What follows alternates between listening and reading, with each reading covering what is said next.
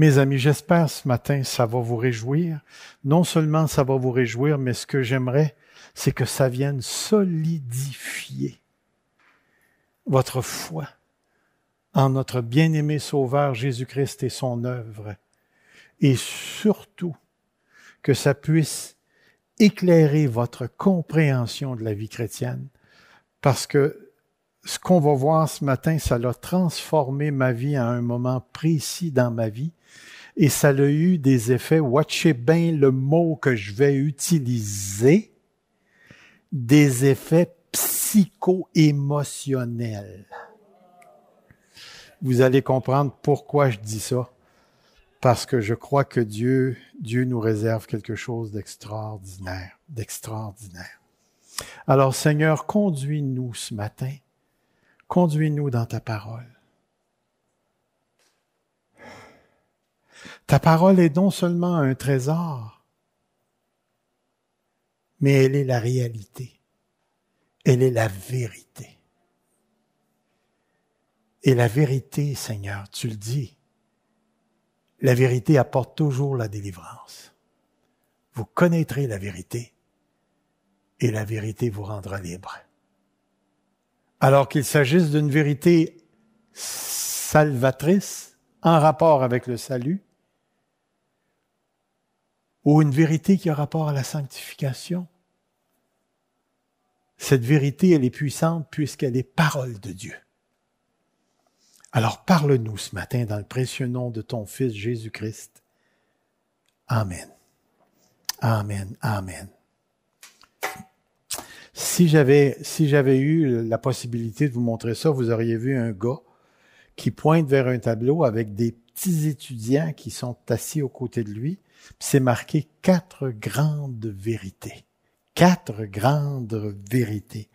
Et ce matin, Dieu voulant, c'est ce que nous allons faire. Nous allons regarder quatre grandes vérités. Vous savez, le christianisme repose sur deux grands événements historiques.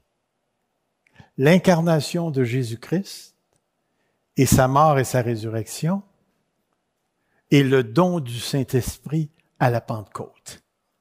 Ces deux événements sont les événements fondateurs du christianisme. Et dans ces deux événements, on retrouve encapsulé, si je peux le dire, tout le trésor à la fois de la divinité et de notre salut, du salut apporté. Et c'est pourquoi ce matin, les vérités qui seront affirmées découlent de ces deux grands événements et doivent être reçues par la foi. Et ce que je vais faire dans mon approche ce matin, c'est que je vais vous lire des textes et je vais souligner des choses dans ces textes. J'aurais aimé que vous puissiez les lire avec moi, mais écoutez bien la portée de ces textes et si vous avez une Bible, un téléphone, une tablette ou quelque chose, vous pourrez le lire parce que ça se passe dans Romains chapitre 6, Romains chapitre 7 et Romains chapitre 8. Alors on va regarder ces trois chapitres, mais on les regardera pas dans leur totalité, on va regarder des parties de texte où sont pour ainsi dire, enfermés ou encapsulés ces vérités. Alors, je débute avec Romains 6, avec Romains 6. Romains 6 débute comme ceci. Que dirons-nous donc? Demeurions-nous dans le péché afin que la grâce abonde? Loin de là. Et écoutez bien la phrase qui suit. Nous qui sommes morts au péché, comment vivrions-nous encore dans le péché? Première chose que j'aimerais vous faire remarquer, je vais relire le texte. Est-ce que le verbe est au passé, présent, au futur? Nous qui sommes morts au péché. OK, alors je te pose la question. Qui es-tu? Je suis un mort. Un mort au péché. C'est bien ça que le texte dit? Je suis mort au péché. Nous sommes morts au péché. Le nous pluriel fait en sorte que c'est l'expérience de tous les enfants de Dieu. Alors, mesdames, vous pouvez sérieusement appeler votre mari mon beau petit mort. Et vous, vous pouvez répliquer, oh, j'aime ta mortalité. Parce que c'est une réalité. En Christ, c'est ce que je suis. Je suis un mort. J'ai vécu une mort. Mais remarquez bien ici ce que l'apôtre Paul dit. Nous qui sommes morts au péché. Et là, vous pouvez pas le voir parce que, en français, ça sonne la même affaire. Mais le mot péché est au singulier.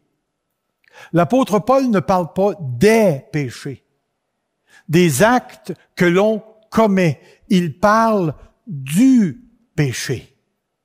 Et lorsque l'apôtre Paul parle du péché au singulier, il nous parle de quelque chose de tout à fait spécial.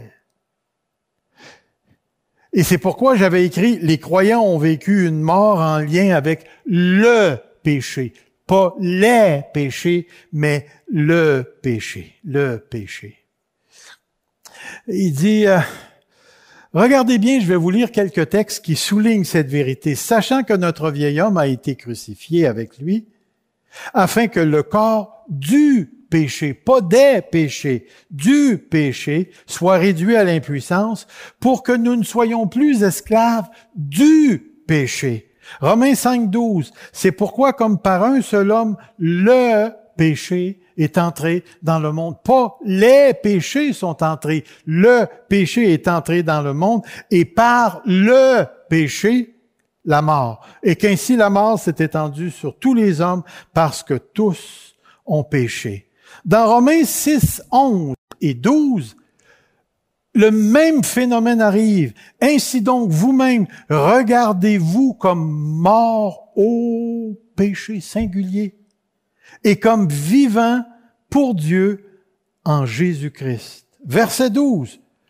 Que le péché ne règne donc pas point dans votre corps mortel, et n'obéissez pas à ces convoitises, n'obéissez pas à ces convoitises. Et c'est pourquoi ici, je mets l'accent sur quelque chose de fondamental pour notre foi. Savez-vous pourquoi l'apôtre Paul parle du péché et non des péchés? Vous ne le savez pas? Ça, c'est le fun pour un pasteur dis-moi pas que je vais leur montrer quelque chose. Lorsque l'apôtre Paul parle du péché, très intéressant, le péché dans les Écritures de Paul nous est présenté, et écoutez bien ce que je vais dire, nous est présenté comme une puissance cosmique. Vous savez le mot cosmos? Une puissance cosmique. Il nous est présenté comme un roi qui a esclavagisé, écoutez, c'est un mot français, cela, esclavagisé tous les êtres humains. Tous les êtres humains. Le péché, puis remarquez Romains 5.12, comme par un seul homme, le péché est entré dans le monde. Le péché est entré dans le monde. Et par le péché, la mort et que la mort s'est étendue sur tous les hommes. À cause de quoi? Parce que Monsieur le roi, le péché, est entré dans le monde et sa puissance s'est étendue sur tous les êtres humains. Tous les êtres humains. Saviez-vous, savez-vous ce que ça veut dire? Ça veut dire qu'il n'y a pas une personne qui entre dans ce monde, puis là je parle des tout petits bébés qui entrent dans notre univers et tout et tout, qui entrent qui n'entre pas sans être sous l'esclavage du péché. Et la preuve de cela, l'apôtre Paul nous le dit, comme par un seul homme, le péché est entré dans le monde, et par le péché, la mort. Est-ce que les bébés peuvent mourir? Est-ce que vous pouvez mourir? Allez-vous mourir? Est-ce que ça veut dire que vous êtes encore sur la puissance du péché? Ah, ça c'est bon ça. Parce que le texte qu'on a lu, c'est marqué que nous sommes morts au péché. Nous sommes morts au péché. J'aimerais ce matin avoir au moins trois ou quatre volontaires qui seraient prêts à me prêter dix mille dollars. Levez la main, s'il vous plaît. Je te dis, hein, ils sont pas plus que je sais. Admettons qu'il y en aurait qui me prêteraient des sous, là, OK? Vous venez à la maison, vous me prêtez 10 000 on fait un petit contrat entre nous, et ainsi de suite. Et ces contrats-là sont tous légaux, tout, tout, tout, tout est bien fait. Et qu'en marchant sur la rue principale, il y a une personne qui conduit une voiture, qui s'évanouit au volant, arrive sur le trottoir, moi je suis sur le trottoir et je meurs. Il est où votre 10 000 dollars?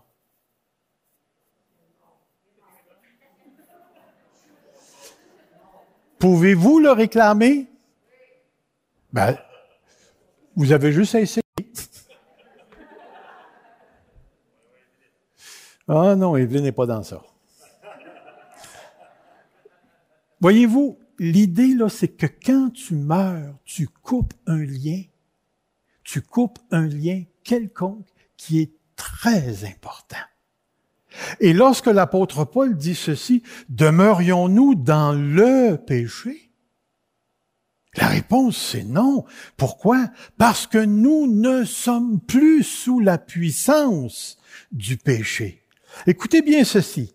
Ignorez-vous, Romains 6, 3, que nous tous qui avons été baptisés en Christ, c'est en sa mort que nous avons été baptisés. Nous avons donc été ensevelis avec lui par le baptême en sa mort, afin que comme Christ est ressuscité des morts par la gloire du Père, de même nous aussi nous marchions en nouveauté de vie. Mais c'est clair que l'apôtre Paul est en train d'affirmer une chose fondamentale ici. Le jour où chacun d'entre nous avons placé notre foi en Jésus-Christ, il s'est passé un lien particulier entre Jésus-Christ et nous et l'expérience de Jésus-Christ est devenue mon expérience.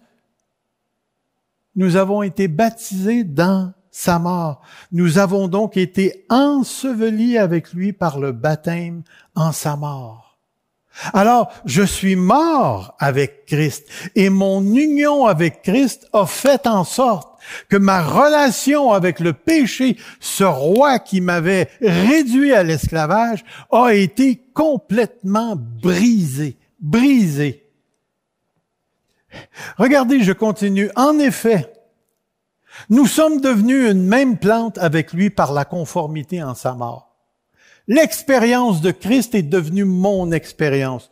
Nous le serons aussi par la conformité en sa résurrection sachant que, notre vieil homme a été crucifié avec lui afin que le corps du péché soit réduit à l'impuissance pour que nous ne soyons plus, et je le répète, je le souligne, pour que nous ne soyons plus, pour que nous ne soyons plus esclaves du péché. Car celui qui est mort est libre du péché est libre du péché singulier. Essayez de vous imaginer, là, que il y a une grosse main, là, grosse, grosse, grosse, là, qui s'appelle le péché. Et que dans sa main, avec toutes ses ongles crottés, méchants, puis tout, tout, tout, il tient l'univers dans sa main, et toi, tu es dans cet univers-là. Et là, à un moment donné, là, tu meurs à cause de ton union avec Christ, et lui, il est plus capable de refermer sa main sur toi. Tu es maintenant libéré de sa puissance. Le péché, en tant que puissance cosmique, ne règne plus sur toi et moi. Nous sommes morts au péché. Première grande vérité, nous sommes morts au péché. Le croyant est mort au péché et celui-ci n'a plus de pouvoir sur lui. Vous allez voir tout à l'heure combien cette vérité, elle est importante. Je terminais cette partie-là par une image. Vous rappelez-vous des deux Canadiens qui sont en prison en Chine? Savez-vous pourquoi le premier ministre du Canada ne peut pas les libérer?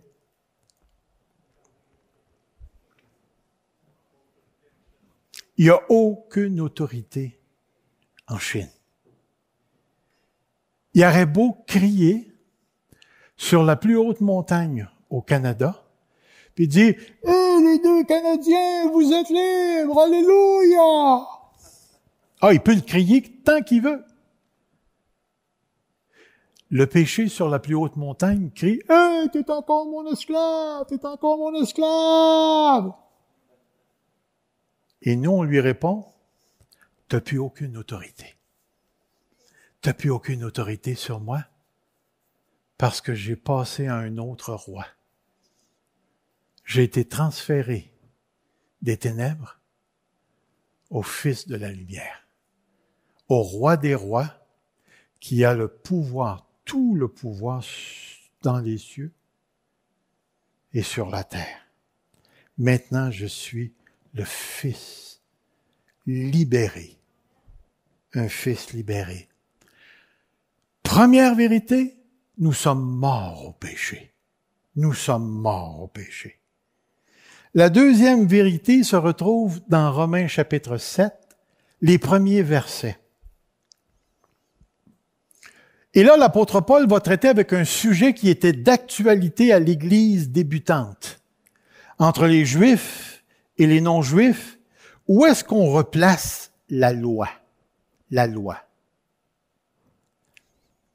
L'apôtre Paul, il dit, Ignorez-vous, frères, et je parle à des gens qui connaissent la loi, et remarquez bien la phrase, que la loi exerce son pouvoir sur l'homme aussi longtemps qu'il vit. La loi exerce son pouvoir sur l'homme aussi longtemps qu'il vit. Qu'il vit. Regardez la suite du, texte. Là, il va donner un exemple du mariage. Il va dire, ainsi, une femme mariée est liée par la loi à son mari tant qu'il est vivant. Mais si le mari meurt, elle est dégagée de la loi qui la liait à son mari. Je pensais qu'il y en aurait qui diraient Amen, mais Si donc du vivant de son mari, elle devient la femme d'un autre, elle sera appelée adultère. Mais si le mari meurt, elle est affranchie de la loi, de sorte qu'elle n'est point adultère en devenant la femme d'un autre. On retrouve exactement le même principe qu'avec le péché, mais avec la loi. Et savez-vous pourquoi l'apôtre Paul place la loi? Et naturellement, c'est la loi de Moïse ici. Parce que l'une des choses que la loi demande, c'est la perfection. Et s'il n'y a pas de perfection, il y a une condamnation fondamentale, une condamnation à mort, une condamnation à l'enfer, ici. Mais la pensée principale de ces quatre versets est la loi exerce son pouvoir sur l'homme aussi longtemps qu'il vit. Mais regardez la suite du texte au verset 4. De même, mes frères, vous aussi, vous avez été par le corps de Christ mis à mort en ce qui concerne la loi. Une deuxième affirmation de mortalité. Vous avez été par le corps de Christ, par mon expérience, par mon union avec Christ, j'ai été libéré de la loi et de sa condamnation. Puis il va dire ceci, pour que vous apparteniez à un autre, à celui qui est ressuscité des morts, afin que nous portions du fruit pour Dieu. Et là, il va dire, car lorsque nous étions dans la chair, les passions, et là le mot péché est au pluriel, le les passions des péchés provoqués par la loi agissaient dans nos membres de sorte que nous portions du fruit pour la mort. Mais maintenant, nous avons été dégagés de la loi, étant morts à cette loi sous laquelle nous étions retenus. Et remarquez la phrase, de sorte que nous servons dans un esprit nouveau et non selon la lettre qui a vieilli on est mort à la loi, nous étions incapables de produire du fruit digne de Dieu, Et voilà que par mon union avec Christ, je suis maintenant serviteur de Dieu et non plus de la vieille alliance de la loi et de sa condamnation. Voyez-vous, j'ai été, par mon expérience en Christ Jésus, la puissance du péché a été enlevée et la loi et sa condamnation ont été enlevées. Dans les deux cas, par mon union avec Christ, son expérience de mort est devenue mon expérience à moi. Et les effets de la mort de Christ m'ont libéré de la puissance du péché et de la loi et de sa condamnation. Et de sa condamnation. La deuxième vérité qu'on apprend ce matin, c'est que le croyant est mort à la loi et celle-ci n'a plus de pouvoir sur lui. Mes amis, ces deux vérités très importantes. Mais il y en a une troisième qui s'en vient. Une troisième qui s'en vient. Et elle se trouve dans la lettre aux Romains, le chapitre 8.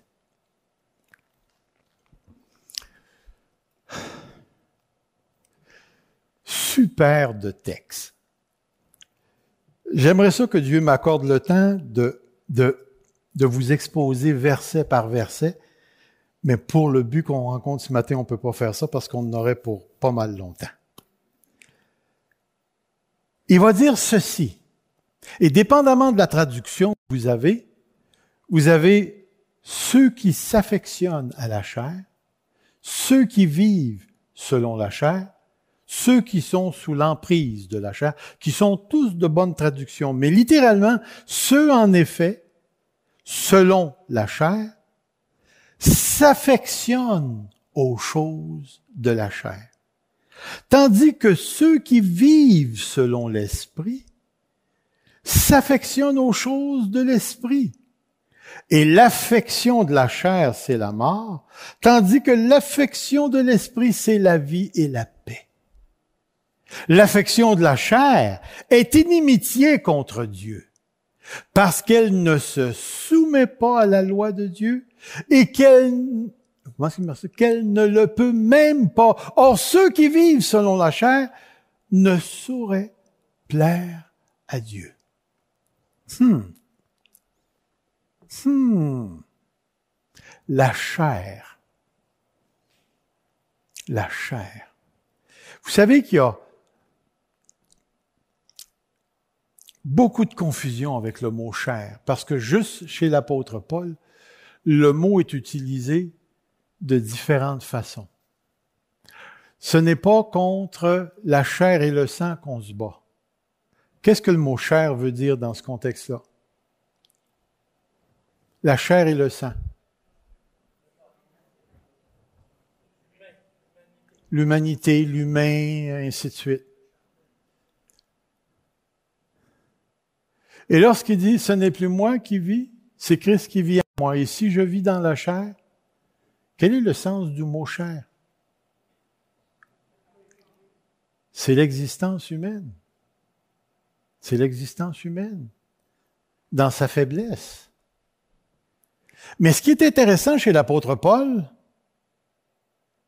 c'est que la chair, dans certains contextes, nous est pas présentée nécessairement en rapport avec le croyant, et ainsi de suite, mais nous est présenté comme étant l'opposé de l'esprit de Dieu. Vous rappelez-vous ce texte dans la lettre aux Galates qui dit euh, la chair a des désirs contraires à ceux de l'esprit et l'esprit a des désirs contraires à ceux de la chair. Et la chair, dans un tel contexte, chez Paul, possède aussi ce qu'on pourrait appeler un sens moral et cosmique. La chair est une puissance qui révèle une humanité en rébellion contre Dieu.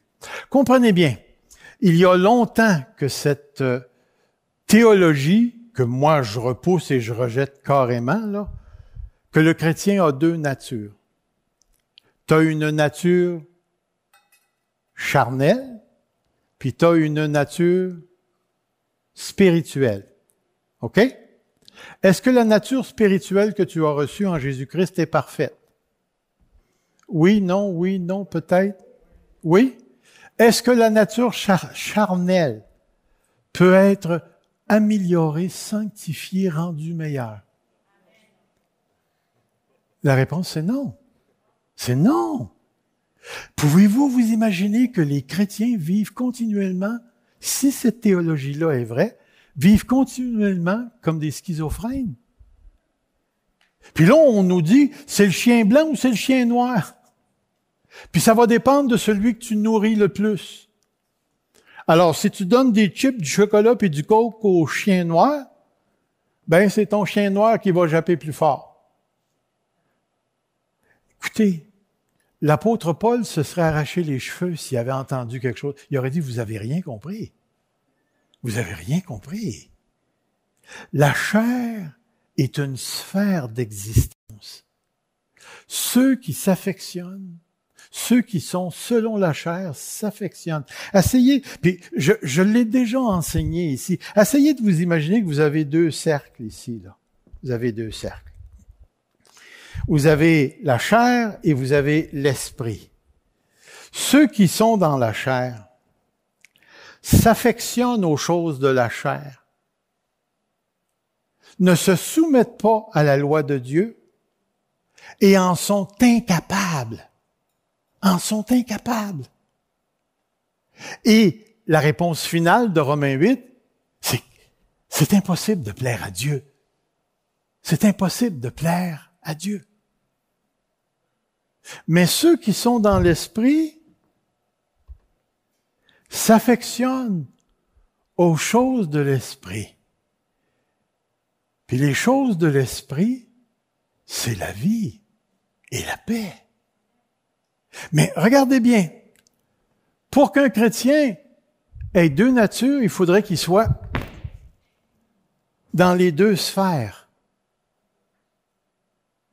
Dans les deux sphères. Puisque la parole de Dieu nous dit, parce que la suite des versets nous dit ceci, si la chair représente l'humanité en rébellion contre Dieu, et qu'ici nous avons été délivrés de la chair pour être des serviteurs et des servantes de Dieu, il est impossible, impossible qu'un chrétien soit charnel. Là, je te pogne, pasteur. Parce que dans 2 Corinthiens 2, c'est marqué, l'apôtre Paul leur dit, vous êtes charnel. Il parle des Corinthiens charnels. Hein, mais t'as-tu lu le texte comme faux? Hein? Dans quel sens qu'il dit qu'ils sont charnels? Ils disent-tu que là, ils s'en vont ici, là, de ce côté ici? Le lundi, là, ils se remettent à pécher, puis là, là, ils sont rebelles contre Dieu, puis ils veulent rien savoir de Dieu, puis ils pêchent contre Dieu, puis ils sont pas agréables à Dieu. Puis là, le dimanche arrive, puis le, le samedi, ils se préparent tout, ils se lavent tout, puis là, le samedi, ils sont dans l'esprit, sont à l'église, sont dans la paix, ils sont dans la joie. Est-ce que c'est ça que tu veux dire par charnel? Mais tu n'as rien compris. Dis-moi, est-ce qu'un chrétien peut penser charnellement? La réponse, c'est oui. Mais parce qu'il pense charnellement, parce que c'est exactement ce que l'apôtre Paul est en train de leur dire, j'ai pas pu vous donner de la viande, parce que vous pensez encore comme les Grecs. Vous voulez avoir des valeurs grecques, vous voulez évaluer le statut et l'œuvre de Jésus-Christ à travers les valeurs et les principes philosophiques grecs. C'est impossible.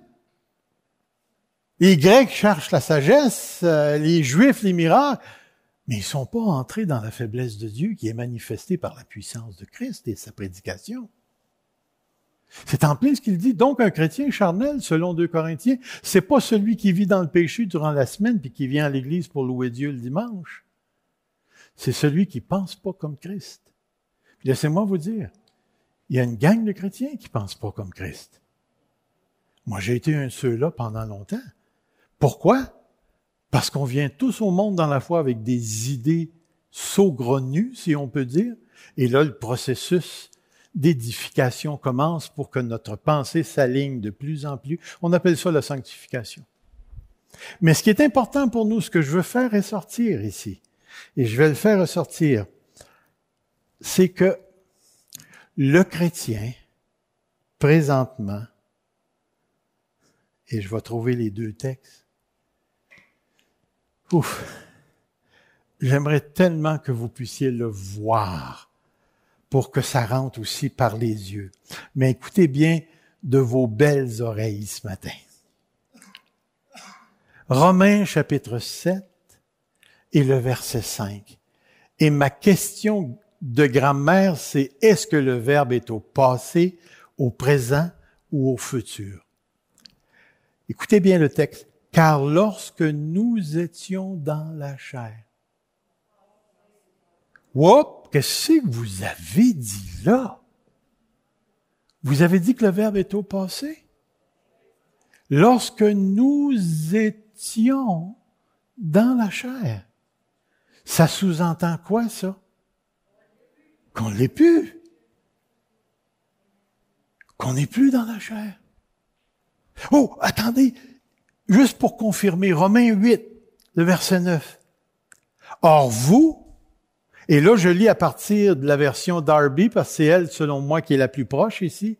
Or, vous n'êtes pas dans la chair, mais dans l'esprit. Pardon? vous n'êtes pas dans la chair ou sous l'emprise de la chair. Vous n'êtes pas dans la chair, littéralement dans la chair, mais dans l'esprit.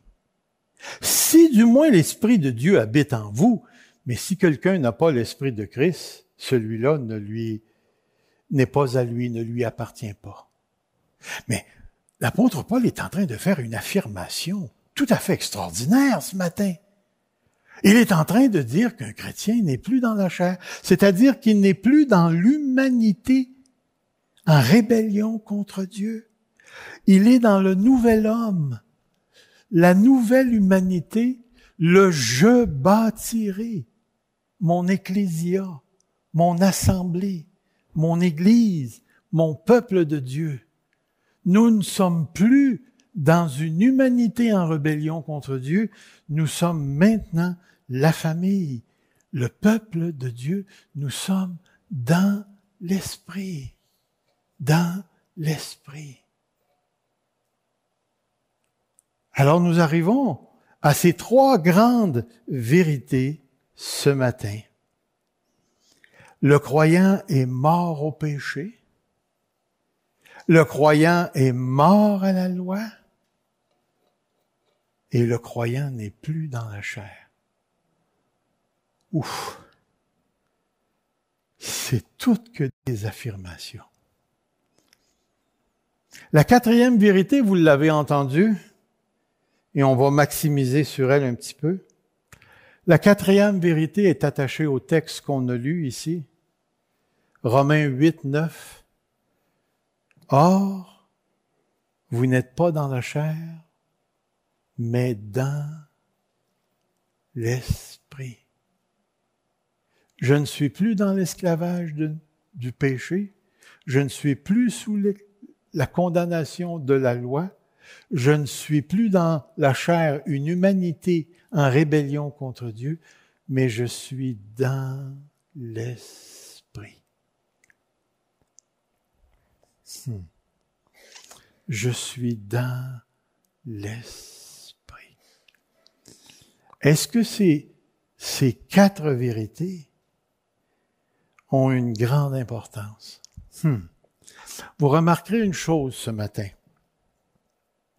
Aucun des versets, des grandes vérités apportées est apporté à partir d'un verbe d'action. Avez-vous remarqué? Je suis mort au péché. Je suis mort à la loi. Je ne suis plus dans la chair je suis dans l'esprit. Aucun verbe d'action. Qu'est-ce que ça veut dire?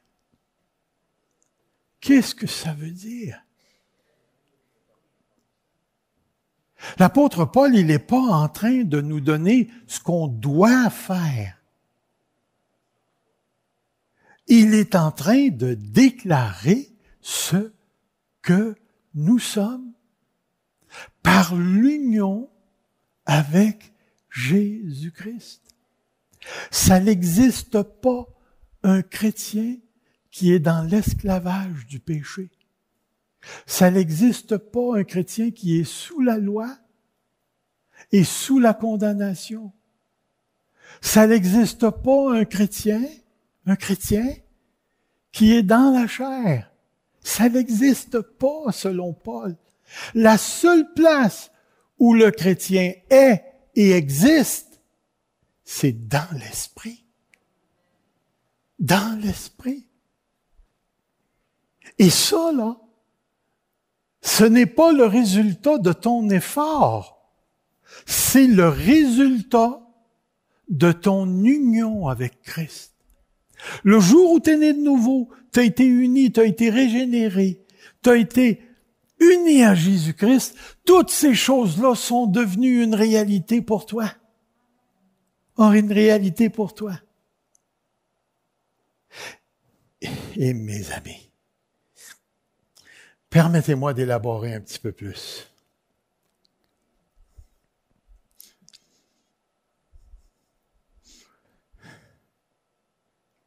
Si j'ai des problèmes en santé mentale et que je crois en Jésus-Christ,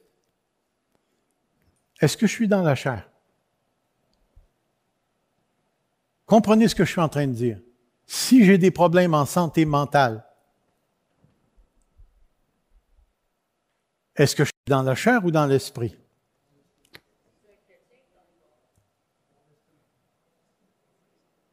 Je présume que la personne a mis sa foi en Christ.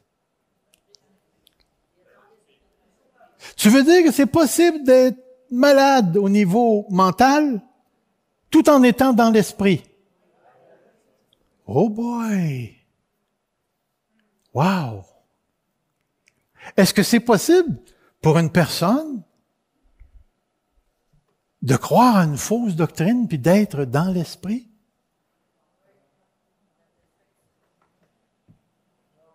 Il faut que tous les chrétiens parlent en langue. sans exception. Est-ce que c'est une fausse doctrine? Mais est-ce que la personne qui croit en Jésus-Christ est dans l'esprit? Est-ce qu'une personne dans l'esprit peut dire une affaire de même? Ah ben gardons ça. Hmm. Oh, on va aller un petit peu plus loin. Est-ce qu'un chrétien sauvé par la foi en Jésus-Christ, né de nouveau, qui est dans l'esprit, ouf, faut pas que je dise ça. Oh oui, je vais le dire. Est-ce qu'il peut pécher encore? Es-tu en train de me dire qu'un chrétien dans l'esprit pêche des fois? Est-ce qu'il y en aurait cette semaine? Je lève ma main parce que j'ai eu des drôles de pensées à un moment donné en conduisant. Voyez-vous ce que je suis en train de dire? Ce que je suis en train de dire, c'est que par mon union avec Christ, il s'est passé quelque chose de fondamental au niveau d'un transfert, d'un changement, non seulement d'orientation intérieure, mais de statut, de position ontologique. Et le mot ontologique, là, soyez pas surpris, c'est un grand mot qu'on utilise en philosophie, puis ça rend les pasteurs intelligents aux yeux de l'Assemblée lorsqu'ils l'utilisent. Ça veut dire l'être, l'être. Je ne suis plus dans une humanité en rébellion qui est gouvernée par la puissance du péché et qui est condamnée par la loi et qui est dans la mort. Je suis maintenant dans l'esprit à cause de mon union avec Christ et je vis en lui. Je vis en lui. Et maintenant, et là, c'est certain que je vois contraire à ceux qui pensent qu'on peut perdre le salut. Moi, je crois qu'un chrétien qui est dans l'esprit est dans l'esprit pour toujours. Mais cette situation-là s'inscrit dans le maintenant et le pas encore. Je suis complètement dans l'esprit, mais je suis pas encore dans la plénitude. Il y a encore des choses qui s'en viennent. Et parce que je suis dans le maintenant et le pas encore, et que j'ai encore un corps de mort, et que je vis encore dans une société en rébellion contre Dieu, et que je fais partie d'une création déchue qui attend la révélation des fils de Dieu, parce que je suis encore ici maintenant, je dois me sanctifier. Mais la sanctification est possible parce que je suis déjà dans l'esprit. Romains, excusez-moi, Galates chapitre 5 et le verset 25. Après un, une grande exhortation, l'apôtre Paul arrive à quelque chose d'extraordinaire. Il va dire, si nous vivons par l'Esprit, alors marchons par l'Esprit. Celui qui est dans l'Esprit vit par l'Esprit. Je ne sais pas si vous vous rappelez, à un moment donné, j'avais parlé que Grimby, si on voulait, là, juste d'une manière imagée, Essayons de nous imaginer, puis je vais reprendre l'exemple, qu'il y a juste une industrie à Grimby. OK? Tous ceux qui vivent dans Grimby, ont peut-être une partie de Shefford, là, parce que moi je reste à Shefford, là. OK? Vivent d'une seule industrie. c'est une industrie de patates. Ça veut dire qu'au Québec, tous les patatiers envoient leurs patates pour qu'elles soient traitées ici, à Granby. Et toutes nous autres ici ce matin, si on peut donner notre dîme, c'est parce qu'on travaille à la pataterie. Hmm. Vous m'avez suivi? Alors, pour nous, l'expression lâche pas la patate, ça veut dire beaucoup. Mais essayez de vous imaginer maintenant, admettons qu'il arrive quelque chose, blablabla, bla, bla, une mouche, des bébites, puis tout ce qu'on veut, puis l'industrie ferme ses portes. Allons-nous mourir physiquement? Écoutez, si, si, si on vit de la patate, est-ce qu'on va mourir parce que la, la shop ferme? Alors, elle m'a volé mon punch, là. Mais moi, c'était pas des pommes. Je dis, on va déménager à Drummondville, on va vivre de la carotte. Mais si je t'enlève ton air, est-ce que tu vas mourir?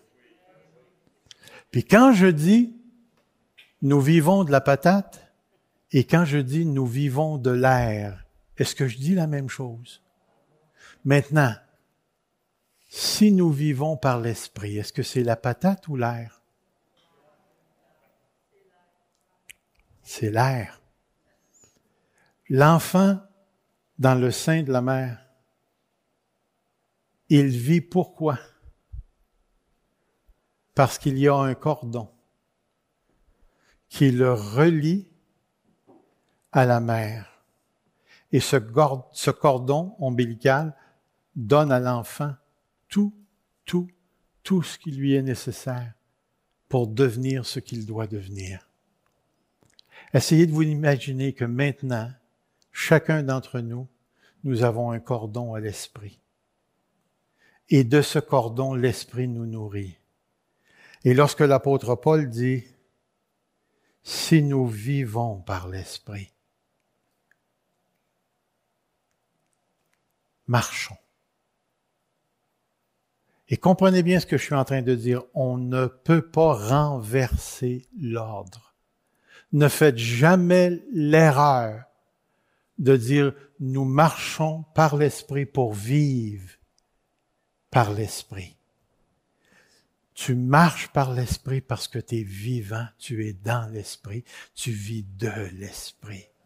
Ne fais jamais cette erreur-là parce que tu vas tomber dans un piège énorme où tu vas te servir de tes critères de sanctification Et ça va rendre nul la puissance des effets de ce que tu es en Jésus-Christ. Te rends-tu compte? Te rends-tu compte présentement qu'à cause de ton union avec Christ, tout ce qui est à la surface ne peut plus changer ton statut devant Dieu, ta relation avec Dieu? Ta relation peut s'améliorer ou pas? Mais ça, là, ça fait de toi un enfant de Dieu. Maintenant que tu es enfant, lève-toi et marche. Mais jamais le contraire. Jamais le contraire. Marche pas pour devenir, t'es déjà. T'es déjà dans l'esprit. Et vous savez, toute la puissance, le pouvoir, le potentiel du christianisme s'exprime, s'exhibe, se montre, se touche à partir de ce que nous sommes dans notre union avec Christ. Et j'ai compris une chose lorsque j'ai compris ces quatre choses-là. Que dans le maintenant et le pas encore, Serge Pinard va toujours ressentir sa faiblesse, ses manquements. Il va toujours être déçu de sa conduite à un moment donné ou un autre. Il va toujours avoir quelque chose dans sa conscience parce qu'il porte encore le corps de mort. Le cerveau aussi est dans ça. Mais en dessous de tout ça, j'ai le mot c'est saisir, mais c'est pas assez fort. J'ai pogné par la foi cette réalité-là. Par la foi, j'ai compris ceci. Comprenez, comprenez ce que je vais dire. Je vais vous poser une question. Allez-vous être plus aimé au ciel que vous l'êtes maintenant? Répondez à cette question. Allez-vous être plus aimé au ciel que maintenant? Ou est-ce que l'amour de Dieu pour toi, pour nous, elle est complète, totale? Elle n'augmentera jamais ne diminuera jamais. La seule chose qui va changer, c'est pas l'amour de Dieu, c'est mon expérience de cet amour. Quand je vais rentrer au ciel, là, pensez-vous que je vais expérimenter l'amour de Dieu à un autre niveau? Pourquoi est-ce que vous pensez que je suis tranquille dans mon âme, en dépit de ce qui m'arrive maintenant? Je suis mort avec Christ. À tout ce qui m'empêche ou qui m'empêchait d'avoir une relation avec mon Dieu, d'appartenir à la famille de Dieu.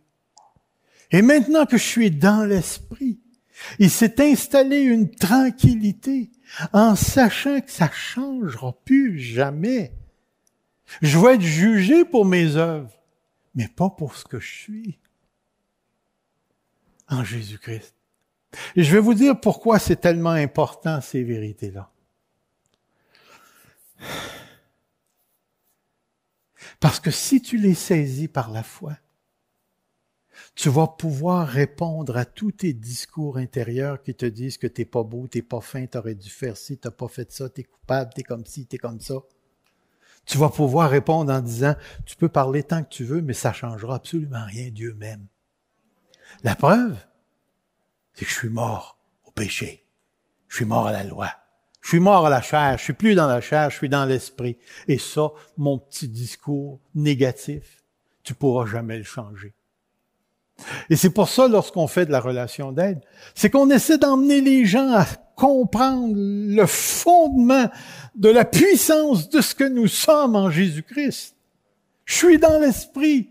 Le potentiel de cette relation-là est thérapeutique, salvateur. Il est la puissance dans la délivrance. Pourquoi ce matin je me tiens debout? Je me tiens debout surnaturellement. Et je me tiens debout dans l'esprit. Et c'est pourquoi ce matin, je vous encourage, s'il vous plaît, relisez Romains 6, 7 et 8 et saisissez par la foi, parce que ce ne sont pas des vérités que vous pouvez toucher comme ça, parce qu'elles ne sont pas matérielles, mais elles sont réelles, réelles, réelles, et elles sont surnaturelles. C'est dans l'âme qu'on les saisit, par la foi. Et je peux vous dire une chose, je suis, suis pas prophète, mais ça m'étonnerait pas que vous vous mettiez à chanter d'une autre manière. Si vous pouvez saisir que tout ce qui se passe à ce nouveau ici, à ce niveau ici, ne pourra pas changer ce qui s'est passé à ce niveau ici. Alors, nous sommes plus que vainqueurs. Que Dieu nous garde, que Dieu nous dirige, que Dieu nous garde. Alors Seigneur notre Dieu, on vient devant toi ce matin encore une fois. Seigneur, imprime ces vérités sur notre cœur, sur notre âme. Imprime-les sur l'esprit que nous sommes. Augmente-nous la foi pour qu'on puisse saisir et interpréter ce que nous faisons à la lumière de ce que nous sommes en Jésus-Christ et non pas à la lumière des faillites et non pas à la lumière de nos problèmes psycho-émotionnels et non pas à la lumière de nos penchants doctrinales, mais à partir de notre union avec Christ, qui est purement le fruit de la grâce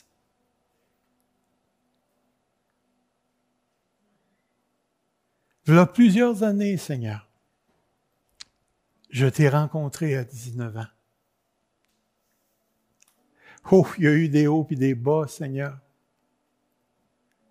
Puis je comprenais pas, je comprenais pas, mon Dieu. Je savais pas que ma relation avec toi était pas bâtie sur ma performance, mais qu'elle était bâtie sur mon union avec Christ. Maintenant, Seigneur,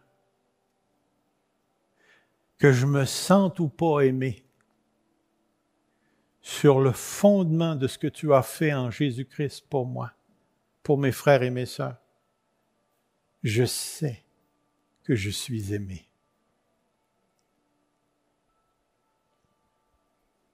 Et que les différentes expériences qui nous attendent tous ont pour but de nous emmener de plus en plus à la conscience du trésor que nous avons en Jésus-Christ. Rends-nous sages selon l'Esprit, afin que vivant par l'Esprit, nous marchions selon l'Esprit. Que nos vies pratiques soit la démonstration de notre vie en Christ, de notre vie dans l'Esprit.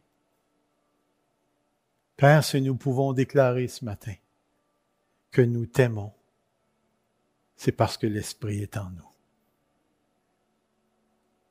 Et si nous pouvons nous aimer les uns les autres, c'est parce que l'Esprit est en nous si je peux pardonner à celui ou celle qui m'a fait du mal, c'est parce que l'Esprit est en moi et que je suis dans l'Esprit. Et Seigneur, si je peux dépasser mes pensées corrompues, mes pensées malades, c'est que je suis dans l'Esprit et que j'expérimente sa puissance. Même mon corps malade ne peut pas rien changer à ce que je suis maintenant en Christ Jésus. Manifeste ta puissance, Seigneur. Fais-nous voir Jésus dans l'Église Fusion comme on ne l'a jamais vu à venir jusqu'ici. Donne-nous, Seigneur, en Église, une révélation de ces vérités. Montre-toi parmi nous, Seigneur. Que Jésus-Christ brille, brille, brille parmi nous. Tu es notre Dieu.